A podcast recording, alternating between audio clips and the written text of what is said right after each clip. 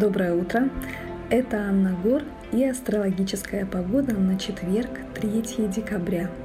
Луна, как и вчера, в знаке рака, делает нас эмоционально уязвимыми, гиперчувствительными, обидчивыми.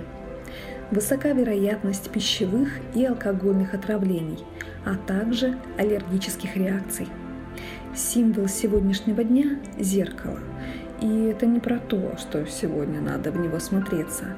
Это про то, что окружающая действительность сегодня вас зеркалит, показывает на примере других людей, как вы себя ведете в тех или иных ситуациях. Сегодняшний день – это возможность посмотреть на себя со стороны.